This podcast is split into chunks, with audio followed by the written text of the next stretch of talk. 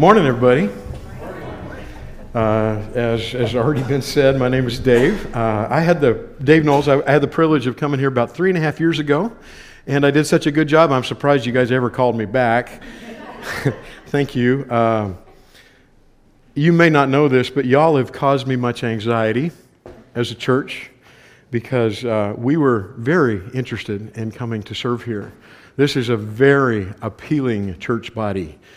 Families, people of all ages, sound elders, delightful, meaty worship music, all the things that I want in a church, and then my family complicated it. Every previous time we've served in ministry, my kids were younger. By the way, I've been a pastor for about most of the last 25 years.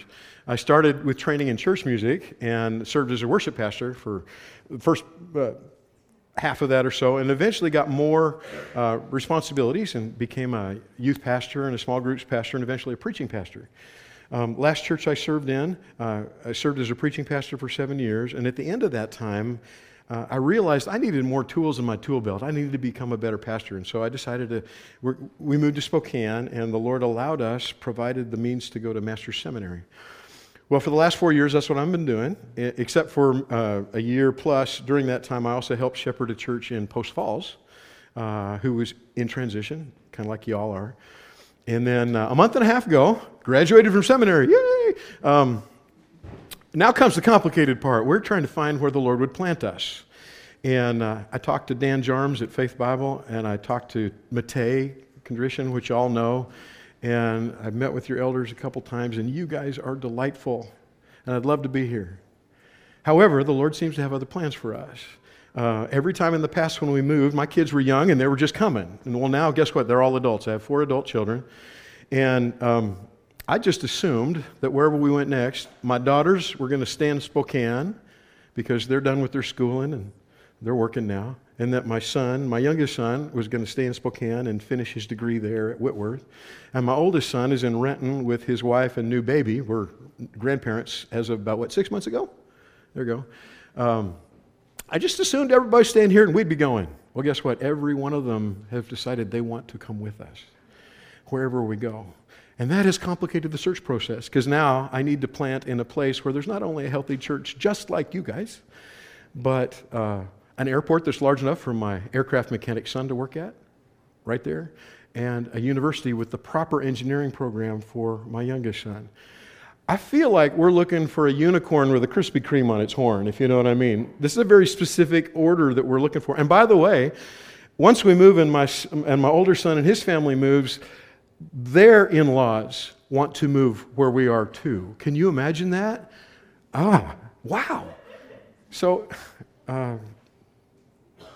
it seems like this is the best way to honor the Lord, to seek for that. So we found a small number of churches that appear to be unicorns, and we're looking at them right now. And I have plenty of anxiety about this process, and that's what I'm going to be preaching at today. What do we do when we're anxious? Y'all anxious about anything? I'll be honest with you, I've been so anxious over this search process because now churches are actually responding. And one of them, like for instance, is a great church in Albuquerque that's a lot like y'all, but I don't want to live in Albuquerque, but it happens to fit all the criteria. What if God sends us there? Anxiety, right? And then we're going to sell our house. Are we going to have enough money to actually move into another house? I'm old enough, I don't want a mortgage anymore, you know? They're anxious thoughts. And a good picture of how I've been happened on July 4th. July 4th, you know, the fireworks. I don't know if y'all do those here in Leavenworth, but they certainly did in Spokane. Our neighbors started shooting off fireworks late. We have 2 dogs, and one of them's a little Jack Russell, long-legged Jack Russell Terrier, who's normally the bravest dog you've ever seen. But as soon as those fireworks went off, she began to fear and become incredibly anxious and shake. And for hours, she shook and panted and acted as if she was afraid for her life. See, she had an unreasonable fear, but she's a dog. She didn't know any better. I've been feeling like that lately. What do you do with anxiety? Am I the only one that struggles with anxiety here? Any volunteers willing to raise their hand? Let's face it, you know, we're living in a time of instability socially, economically, are we not? Anxiety's all over the place. The price of everything has gone up, you know. We shopped yesterday, and we saw the price of food, and the price of gas is, close to $5 a gallon now. most of us are wondering what's going to happen and worrying about the future to some degree and how we're going to make ends meet or how we're going to deal with the changes that are happening around us. Anxiety is around us, and frankly, it's within us. We all experience anxious thoughts. If you don't, come talk to me, because you're not human. We all have feared that we won't have something when we need it. We've all feared about something in the future that we have no control over coming our way. All of us have lain in bed at some point, unable to sleep. Why? Because we're worrying about it, right? Is that fair? Yeah? Am I getting through? All right. So what are you worried about? What comes to mind when I say that? Don't say it out loud, but just keep it in mind, because Jesus is going to address our fear today. Jesus understands our anxiety, and he has an antidote for it. So our passage today is going to be in Matthew 6, 25 through 34. Matthew 6, 25 through 34. So if you would, turn there. It's just after what I had Jordan read earlier. Matthew 6, 25 through 34. And in this passage today, Jesus is going to teach us. And if you're a note taker, here's how I would take notes. I'd write the word anxiety, and I'd put 1, 2, and 3 underneath it, because Jesus is going to teach us 3 things about anxiety. I'd write God, and I'd write 1, 2, 3 underneath that, because Jesus is going to teach us 3 things about God that will help us not be anxious. And then I'm going to make 3 points of application, and then we'll talk about the gospel, and we'll be done. All right? So anxiety, God, application, gospel. So if you're willing, would you please stand to your feet in honor of the reading of God's word? And we're going to read in Matthew chapter 6, starting in verse 25, and we'll go down through verse 34. Here we go. Therefore, I tell you, do not be anxious about your life, what you'll eat or what you'll drink, nor about your body, what you'll put on. Isn't life more than food and the body more than clothing? Look at the birds of the air. They neither sow nor reap nor gather into barns, and yet your heavenly Father feeds them. Are you not of more value than they? And which of you, by being anxious, can add a single hour to his span of life? And why are you anxious about clothing? Consider the lilies of the field, how they grow. They neither toil nor spin, yet I tell you, even Solomon in all his glory was not arrayed like one of these. But if God so clothes the grass of the field, which today is alive and tomorrow is thrown into the oven, will he not much more clothe you, O you of little faith? Therefore, do not be anxious, saying, what shall we eat, or what shall we drink, or what shall we wear? For the Gentiles seek after all these things, and your heavenly Father knows that you need them all. But seek first the kingdom of God and his righteousness, and all these things will be added to you. Therefore, do not be anxious about tomorrow, for tomorrow will be anxious for itself. Sufficient for the day is its own trouble. Would you pray with me? Lord, we certainly need to understand what you're saying, because we have anxious hearts. And Lord, you've given us the remedy, and we want to own this. We want to trust you for it. We want to walk in it. So Lord, I pray that you'd use my words and help me to communicate your word clearly. I pray that you'd open our hearts to receive it. I pray this in Jesus' name. Amen. Please be seated. By the way, if I may, if you're ever interested in doing a little bit further work on anxiety, if you're like me, this is a book that I'd recommend by Jim Berg. It's called God is More Than Enough, and it talks about some of the things we're going to talk about today. So let me set the table. In the first century, people lived closer to the soil than we do now, right? I mean, we buy our groceries at Safeway. We had Chinese from Safeway last night. I didn't have to plow a field to do it. But in that day and time, especially in Israel, virtually all the men were tasked with working the fields, the familial plot that was assigned to them through their tribe. And every year, they would be responsible for tilling the soil, spreading the seed, harrowing the ground over that seed to cover it up, and waiting until the time of harvest so that they could bring in the grain that would be made into bread that would feed their families, right? And of course, there were many unknowns, right? What if the rains don't come at the right time? What if the locusts come? What if my ox has a bad leg and can't pull the plow? It would have been pretty common for a man at that point to walk around with the idea of, oh my goodness, how am I going to feed my family? You see, anxiety was just as common in the first century as it is now, right? Well, and ladies, if you think about it, they were tasked with many things, but one of the assignments they had was producing clothes for the family. You didn't go to Walmart or Macy's or what do y'all have to buy clothes here in Leavenworth? Everything's going to be a T-shirt that says Leavenworth on it, right? They didn't have that. So what did the ladies? One of the things, amidst all the things that they had to do, what did they have to do? They had to get the wool, perhaps shearing the sheep themselves, card the wool, spin the wool to turn it into thread, put it on a loom, weave it into fabric, right? Cut it and then sew it together. And they had to do this constantly. That would have taken months working in among your other tasks. And the problem is clothes are constantly wearing out. So there would have been this constant sense of anxiety in many a woman's heart. How am I going to clothe my family? Because little Joey, he just tore his chiton, his outer garment or whatever, right? So again, I would just suggest to you that anxiety, fear, disconnected from the provision of God, that's what anxiety is something that happened then and happens now. It's all over the place. And it's normal. It's not good, but it's normal, all right? Okay, so now, no doubt everybody had these type of concerns. So here's my question to you once again. What unmet needs are you anxious about? What thing in the future are you perhaps worrying about? Maybe you're not telling anybody, but inside, there's part of you who's going, I'm not looking forward to that. I've told you some of mine, but think about this. These are some of the things that come about because of anxiety. Dread, feelings of dread, what makes you uneasy, what makes your thoughts race, what makes it hard to concentrate, what makes you irritable or agitated, what elevates your blood pressure or your heart rate, what causes your muscles to become tense and your stomach to be upset when they shouldn't be tense or upset, what makes you sweat and keeps you sleepless at night. It's probably something you're anxious about if you have any of those symptoms. See, Jesus knows we struggle with anxiety. And so during the Sermon on the Mount, he begins to lay out how we can be free from it.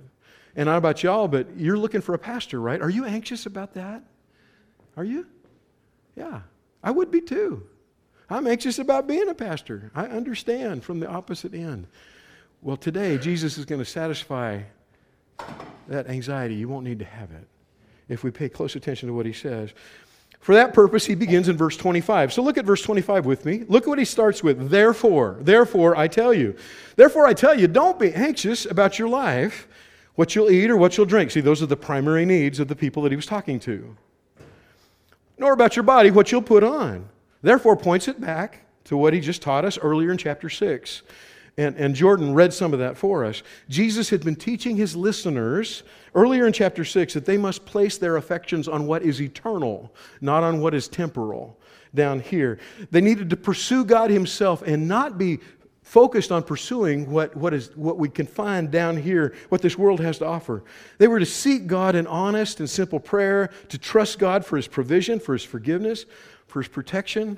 They were to value and seek God's approval over all praise of men and women. They were to lay up treasures in heaven rather than on earth, and because focusing on what this world focuses on will keep us from serving God. Again, I'm just reviewing the verses just before our passage. Don Carson sums up those previous verses by simply saying it this way: get your affections on eternal things and not on this world. That's what Jesus has been teaching. Why? Why is that so important? Because when our values and our focus is shaped by what's important in heaven, then we're prepared to actually deal with what's here on earth. But if we live our lives with excessive concern for how our needs are going to be met down here, our lives will be consumed. They'll be eaten up by anxiety. So we all worry about stuff, right? There's reasonable worry. I mean, if you see a grandchild or maybe your toddler heading to the oven and the oven burner is hot, you have a reasonable fear that they might touch that, right? So, no, don't touch that. I have that reasonable fear too. But I don't walk away from the oven thinking, oh, I'm afraid of touching that oven later. It's unreasonable if I continue in it, right? And I obsess about it. Anxiety is fear of not having a need met or not being able to handle something that's coming, apart from appreciating God's attitude and care and provision for you. It's when we forget God that we become anxious. All right.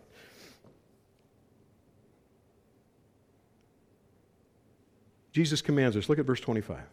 Therefore, I tell you, do not be anxious about your life. That's comprehensive.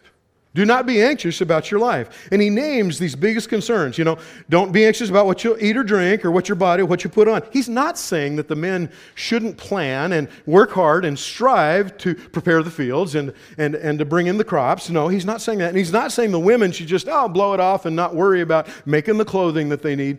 He's not telling them to be irresponsible. Instead, he's commanding believers not to become anxious about these core needs, that we must not be overcome with worry that fills our minds and fear that consumes our hearts.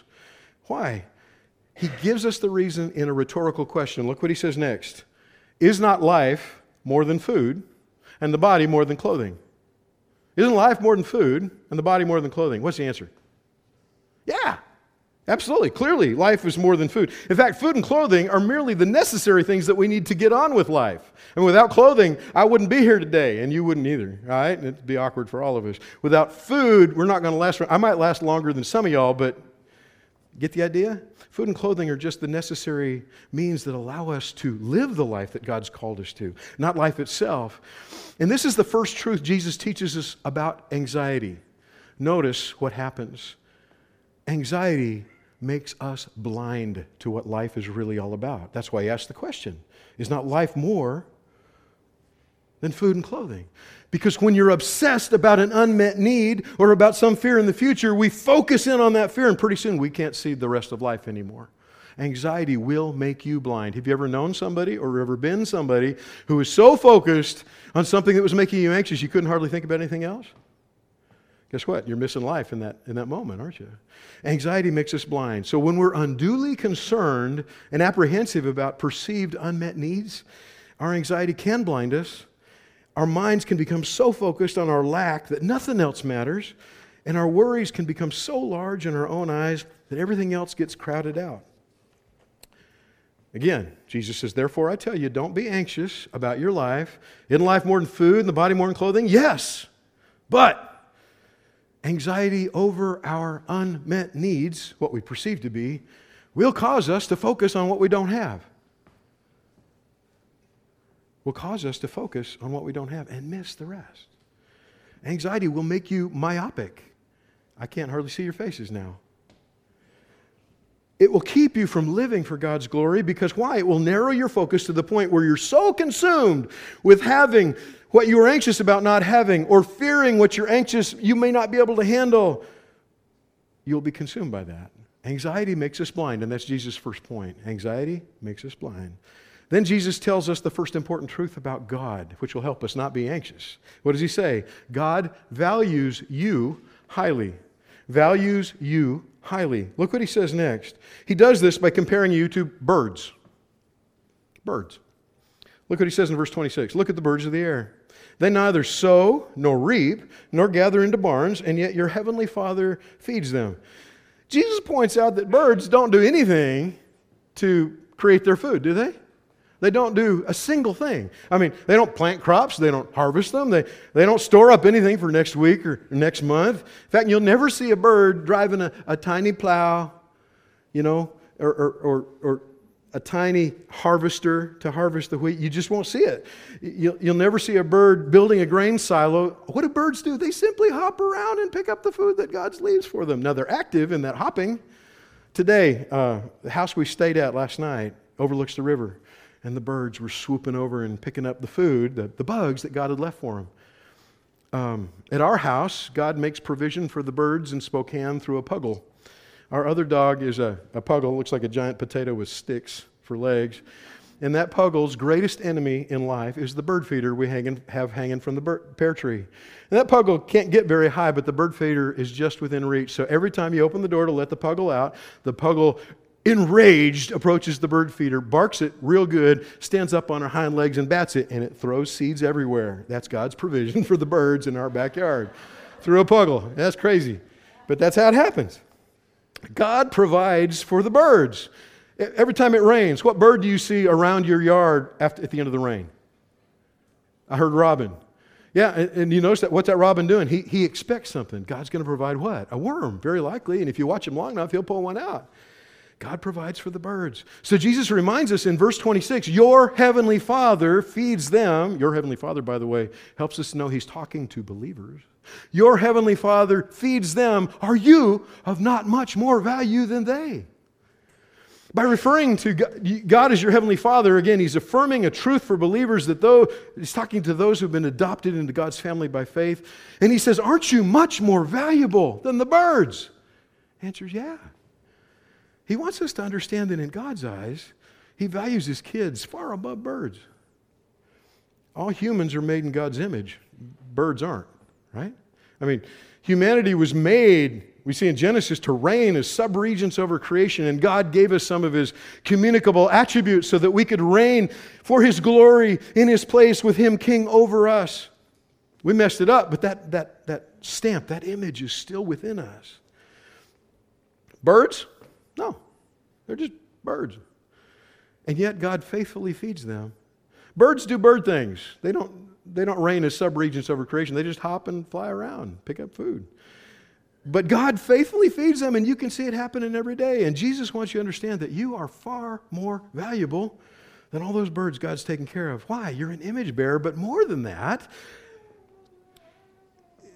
you're his child. You're his child. By the way, you've borne that image since the moment you were conceived. You've had this value ever since, but when you became his child, you moved into a special category.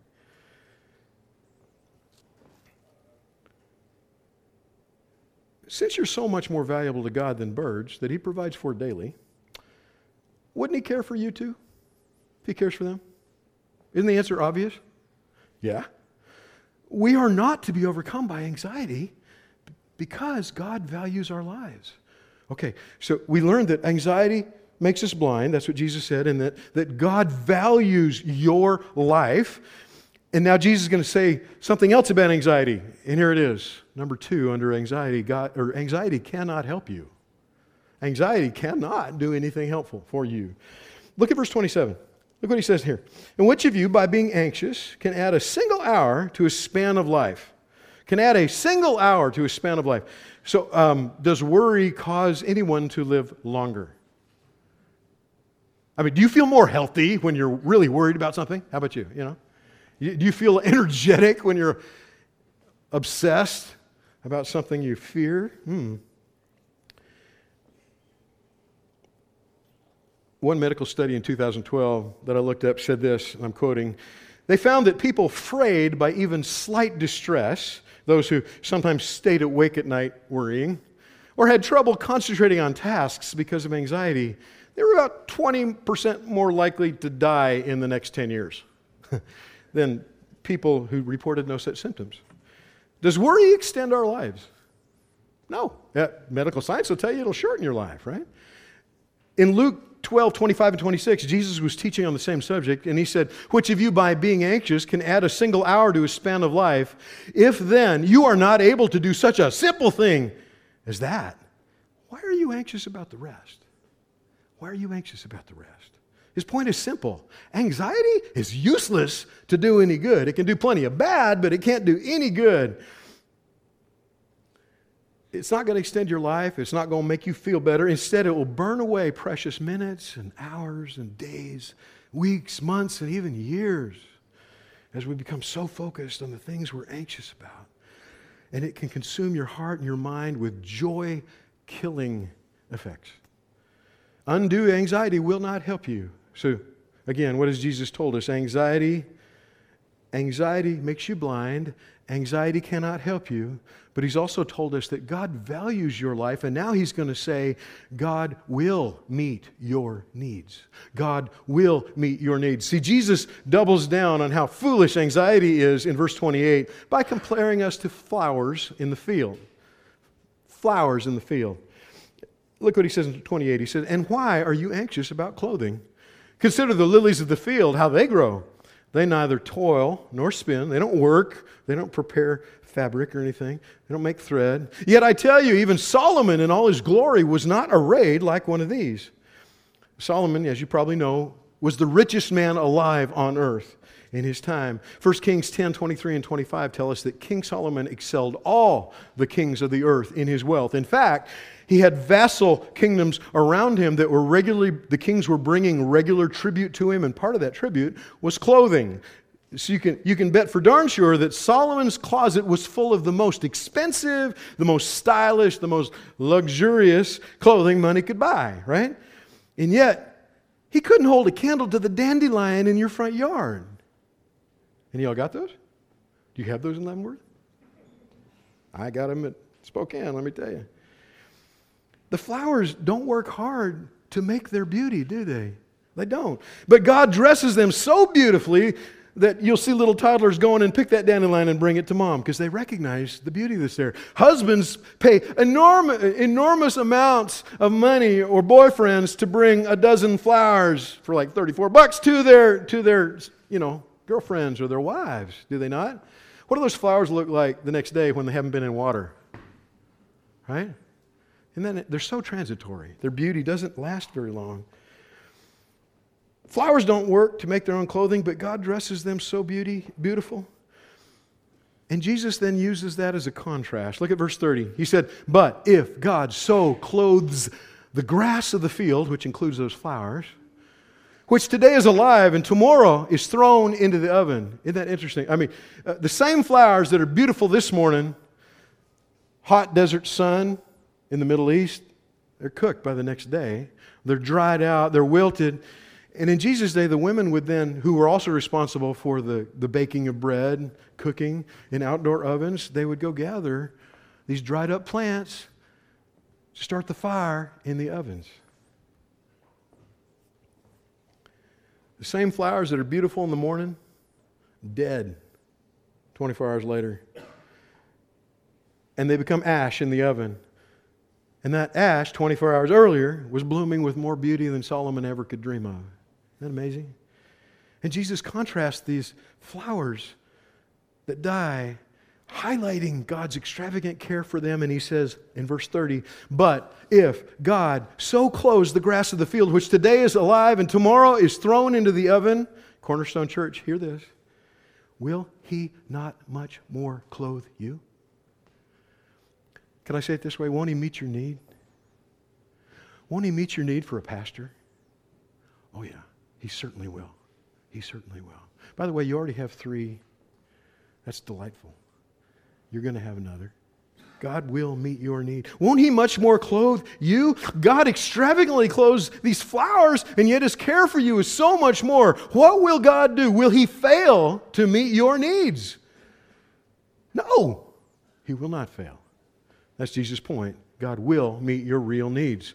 So again, Jesus has taught us that anxiety makes us blind, that anxiety cannot help you, but God values you highly, and God will meet your needs. And now he's going to teach you one more thing about anxiety. Anxiety is the opposite of faith. Anxiety is the opposite of faith. Look at verse 30 again. But if God so clothes the grass of the field, which today is alive and tomorrow is thrown into the oven, will he not much more clothe you, O you of little faith? Hear that? O you of little faith? What is he saying? We are prone to doubt God's willingness to meet even our essential needs. We're prone to.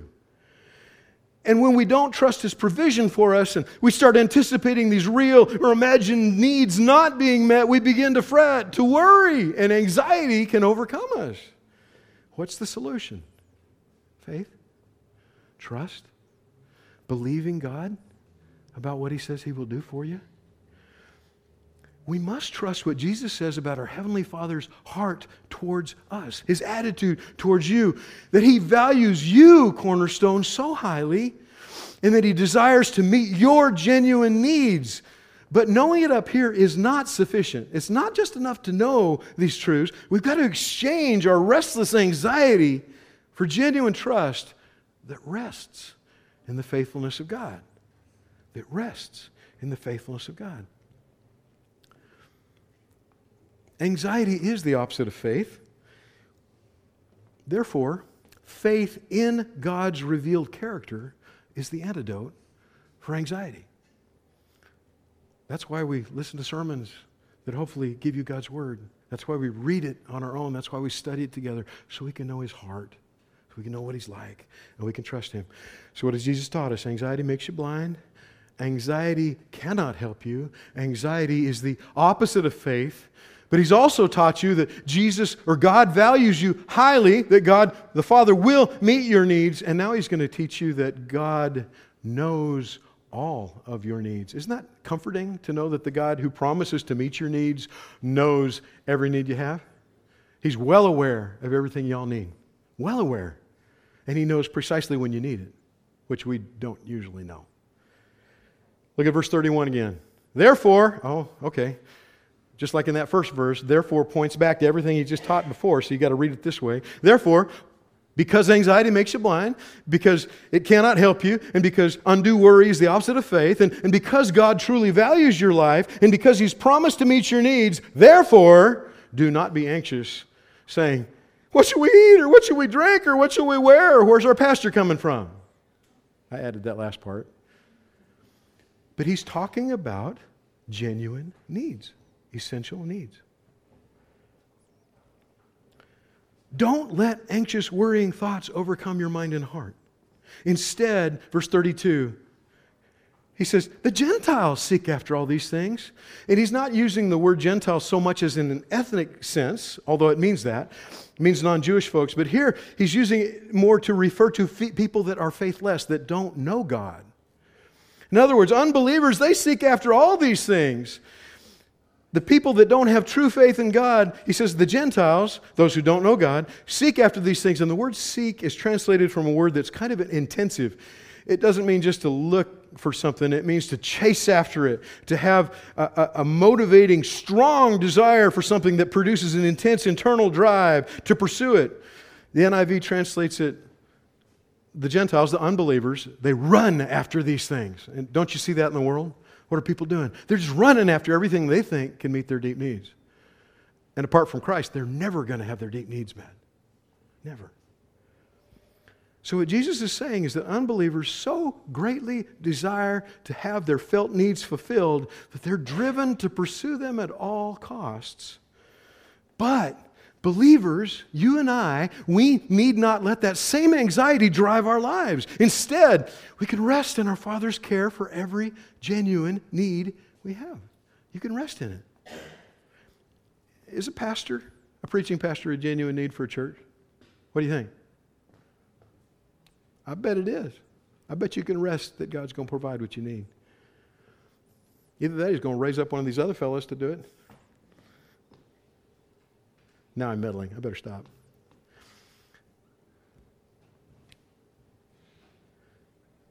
Therefore, do not be anxious. Don't be saying, what should we eat? What should we drink? What should we wear? For the Gentiles seek after these things, and here it is, your Heavenly Father knows that you need them all. Knows that you need them all. Every genuine need you have, He knows it. I don't know about y'all, but sometimes I don't know the difference between a need and a strong desire. I mean, there's some things about what we're searching for in a church that they're on that borderline for me. I really want to have my kids next door. That just sounds like heaven to me. You know, all in the same cul-de-sac. Wouldn't that be awesome? Grandkids running about. I desire that. Is that a genuine need or not? Unsure. I need God to help sort that out for me. But see, God has no trouble discerning what a genuine need is or not. See, God knows all of our needs. He knows every single one, even the ones that you have no clue about right now. And unlike you and I, he knows the difference between a true need and a strong desire. So when we put all that Jesus has said about God and about anxiety together, we know that anxiety blinds us. It cannot help us. It's the opposite of faith. And God values us highly. He will meet our needs, and He knows every need that He's going to meet, right? We can exchange, then, our fruitless and frantic anxiety for calm and quiet trust in a faithful Father. We can exchange our fruitful and frantic anxiety for a calm and quiet trust in our faithful Father. How? By trusting God to meet our needs. This doesn't mean that we become inactive, sedentary, spiritual couch potatoes. It doesn't mean that we don't prepare for the future. It doesn't mean that we don't work hard. It doesn't mean that we don't do those things. Instead, our faith in God's Word removes the anxious blinders from our eyes and helps us to understand the fullness of what Christian life is really about. It's not about being anxious about stuff. Instead, we come to understand and be motivated to fulfill the primary priority of the Christian life. And that's why Jesus doesn't merely tell us these truths to believe about anxiety and about the Father. He actually makes some points of application. What are we supposed to do? Look at verse 33. Starts with the word but. This is in contrast to how the unbelievers live, pursuing all their needs. But you believers, seek first the kingdom of God and His righteousness. Seek first the kingdom of God and His righteousness, and all these things will be added unto you. What are all these things? All the needs that God knows that you have. So again, in contrast to a life that's a faithless, unbelieving life that slavishly runs after every felt need a sinful heart can cook up, believers are to have one primary priority. They're to seek something first, something above all else, one goal is placed before us for believers. We are to seek personally and corporately as a local church to seek first the kingdom of God and His righteousness. And while we do that, God says He'll meet every need. So you have an assignment, Cornerstone. Seek the kingdom of God and His righteousness. While you don't have a pastor, He'll provide your need for a pastor. He will. He will. This is the very same thing that Jesus was teaching them just a few verses earlier in Matthew 6, 9, and 10. We heard Jordan read it. When He taught them to pray, what did He teach them? Our Father in heaven, hallowed be Thy name. Your kingdom come. Your will be done on earth as it is in heaven. What are we praying? God in heaven, You are perfectly obeyed. I want that kind of obedience in my life and in the life of my church. That's what we're praying for. That's what it means to seek the kingdom of God and His righteousness. So how do we pursue God's kingship over our lives? How do we honor His reign over us as our Lord? Can I suggest that it starts by uprooting everything that dishonors Him in our lives? Uprooting all the weeds of sin in our lives. So here's your application number one. I'll just give you three. We'll look at the gospel and then we'll be done. Application number one is this: confess and repent from any known sin. Bible tells us that the guy who says, I have no sin, is a liar and the truth isn't in him. We all struggle with sin, do we not? Now, we're no longer under the power of sin because Christ has set us free, but the presence of sin is still an issue, is it not? It is. It is. So confess any known sin. Repent from it. Jim Berg, the fellow that wrote this book, he writes that God has designed the guilt of sin. By the way, that causes an awful lot of anxiety. He's designed the guilt of sin to weigh heavily on our souls, so heavily that we cannot ignore it. Why? That anxiety that unconfessed sin creates, God wants to reestablish relationship with us and fellowship with us, and that requires that we confess our sins and receive His forgiveness. That's why it's so hard to be a believer and sin. It was a whole lot easier to enjoy sin when I was an unbeliever.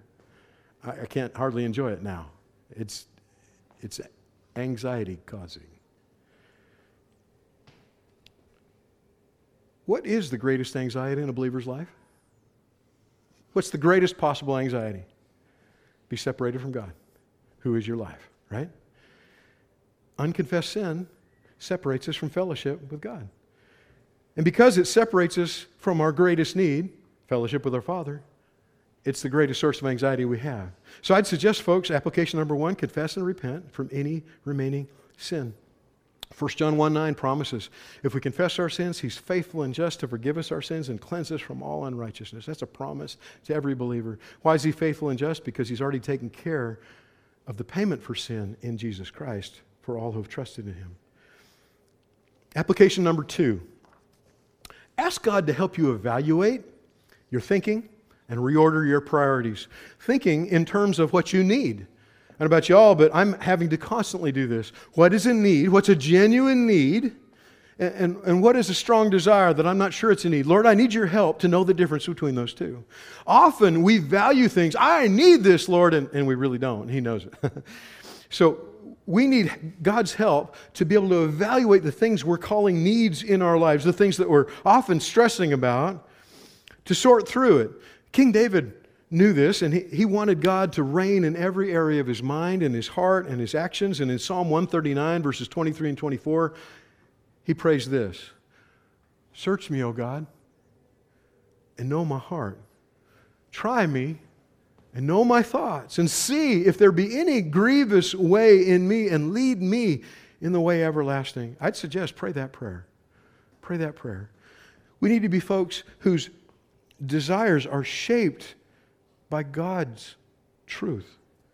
And frankly, sometimes we need to help to sort out what's real and what's not as far as what I think I really need. And here's application number 3, last one.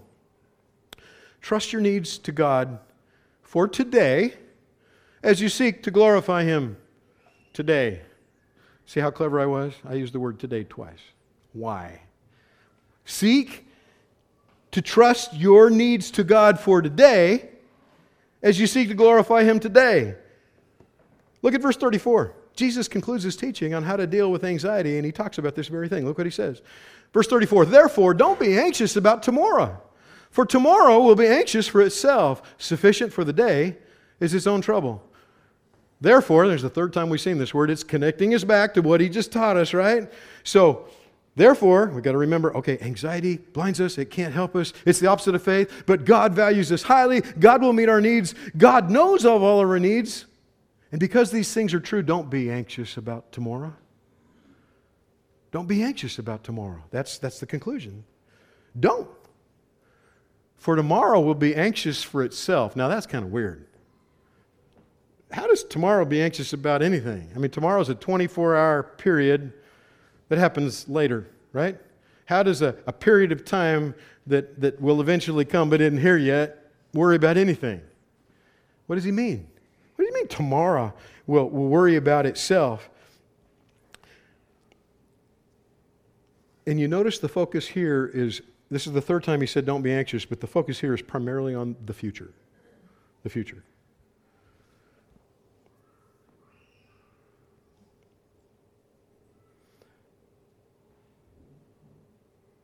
Jesus commands us not to worry about the future, but it doesn't mean we don't plan for the future. It doesn't mean your elders don't exercise wisdom in their search for a godly pastor. Of course they do. It doesn't mean that y'all don't diligently pray for that guy. Please do. By the way, thank you for praying for me this morning. I really appreciate that. Be praying for that guy that's coming. Be praying that God forms you into a church that can love and welcome and receive him well and be open to God sharing the word in a new and different way through him. Be praying for these things. Our rest in God's provision is, again, it's not an inactive one. It's an active one.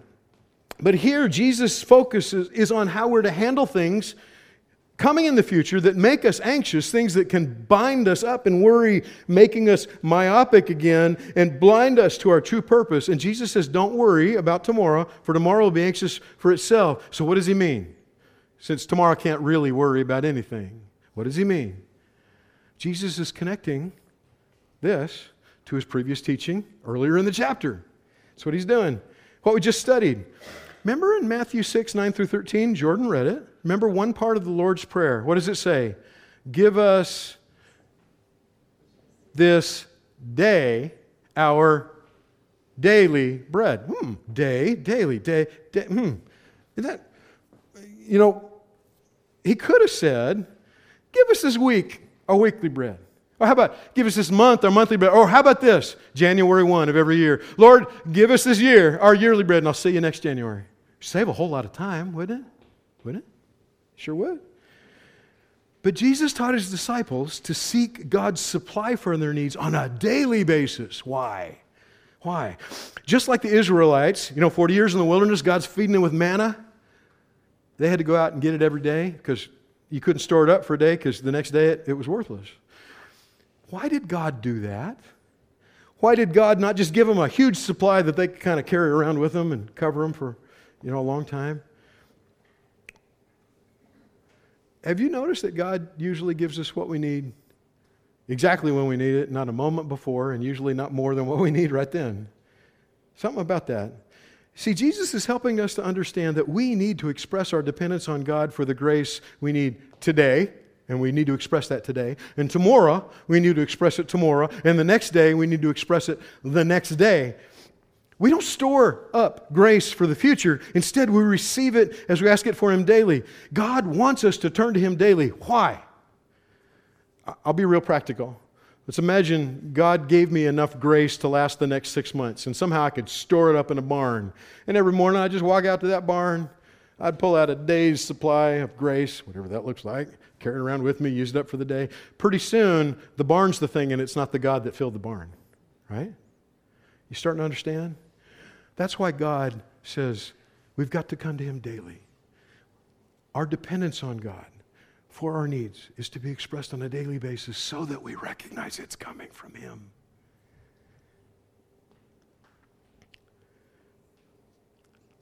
When Jesus says, don't be anxious about tomorrow, for tomorrow will be anxious for itself. Sufficient for the day is its own trouble. He's also saying this. He's also saying that tomorrow there's going to be fresh reasons to depend upon God. There's going to be fresh trouble that comes. Remember, Jesus said, in this world you will have trouble. That's kind of a general statement. You're going to have some difficulty. There's going to be things that come your way that are genuine needs and that threaten to make you anxious, right? And these are new opportunities to either turn to God in faith and trust Him, or they're temptations to worry and freak out and become myopic, depending on how we're responding to what God has told us in His Word. And notice, Jesus already told us, don't be anxious about what's coming tomorrow. Why? Anxiety blinds us. Anxiety cannot do anything good for you. Anxiety is the opposite of faith. And we don't need to worry about whether our needs will be met or not. Why? Because God values you. God promises to meet your needs as a believer. And God knows all of them. And He knows when they need to be met. So, question. What are you struggling with today? Today. What's the worry on your mind today? After you leave here and you're not within the sound of my voice and we're done singing these songs that are so delightfully thick, what will be the concern that's on your heart? What's going to be the struggle that you need to trust God with? What will you ask God, or will you ask God to evaluate your thinking and your priorities about needs today? Will you do that today? Notice I'm using the word today. Jesus used it a lot. Will you seek God's forgiveness for unconfessed sin today? Will you begin to trust God and to seek His kingdom and His righteousness in your life today? If you will have the antidote to anxiety, because that's what Jesus said would happen. But before I end today, I would remind you that Jesus used a couple of words. He said, your heavenly Father. He's talking to believers. And He talked about people who were citizens of a kingdom, because we're praying that God's kingdom that we're part of will come down and be here. This only applies to people who know the Lord, who have been adopted into His family. Let me tell you that folks who have been adopted into the family of God have come to understand what we call the gospel, the good news. And the gospel basically has four parts. The first part is this: you need to know who God is. The Bible tells us that God is the creator and the owner of everything. Genesis 1:1 says what? In the beginning, God created the heaven and the earth, and the one who creates owns. Psalm 24:1 says, the earth is the Lord's and all it contains, the world and all who dwell therein. God owns you. He made you. The Bible also tells us that God is perfectly holy. 1 John 1:5 says that God is light and in Him is no darkness at all. And the darkness it's referring to is the darkness of sin. See, to be holy means to be separated from sin, and God is totally separated from sin. Why? Because it's opposite of His character, by which He has revealed His law. God's moral law shows us what holiness is.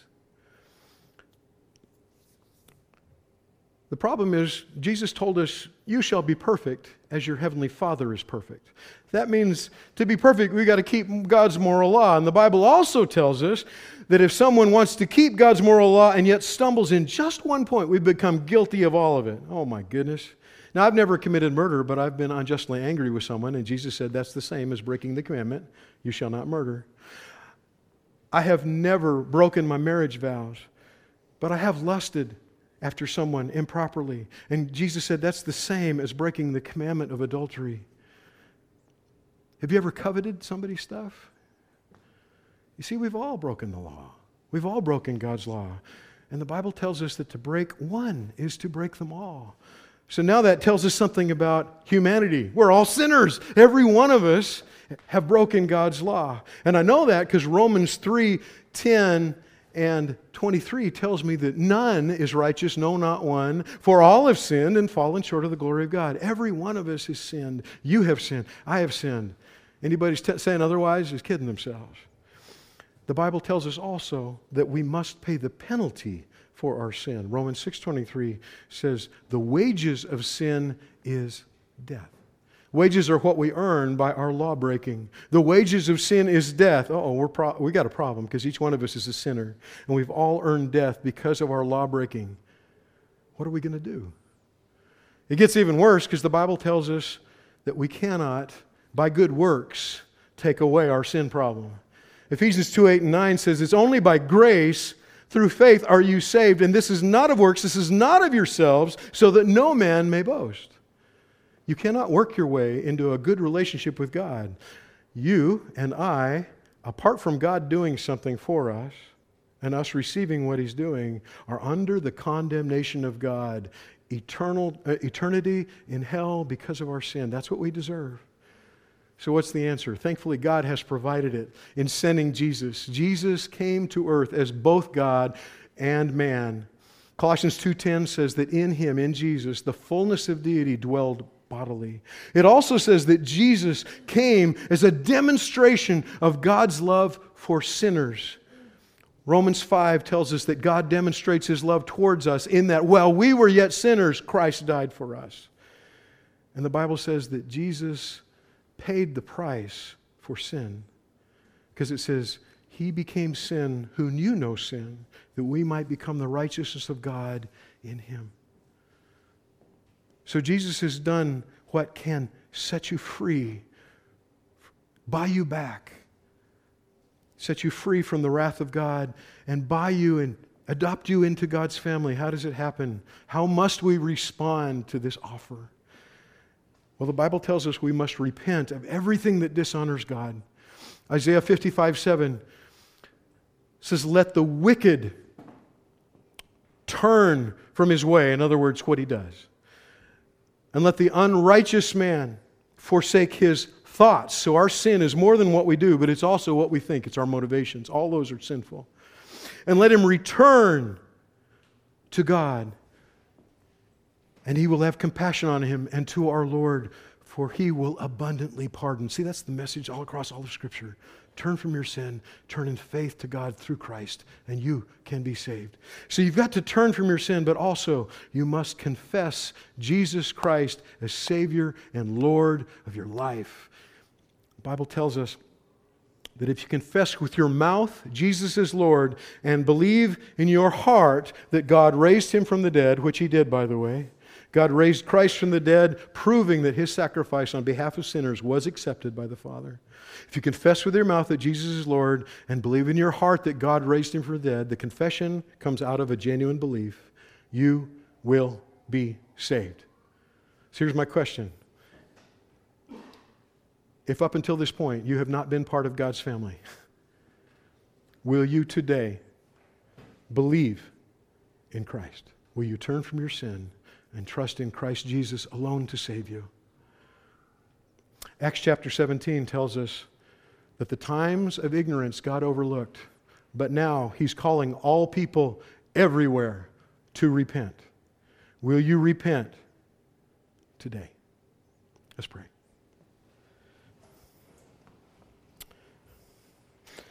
Lord, how marvelous it is to know of your deep care for your kids.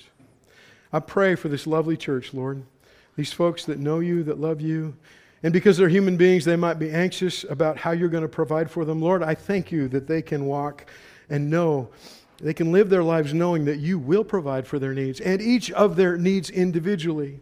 As they seek your kingdom, as they seek your righteousness, as they seek to not be consumed by focusing on those needs, but rather trusting you and living lives to glorify you, I pray that they would enjoy the restful activity that brings into our lives. Lord, and I pray especially for anybody here who may have been in church a long time, but they really don't know you. I pray that you would use the gospel that has just been shared. Open their minds to understand it. Open their hearts to welcome it. And I pray that they would confess Christ is Lord and Savior and turn from their sins to Christ today. I pray that in Jesus' name. Amen.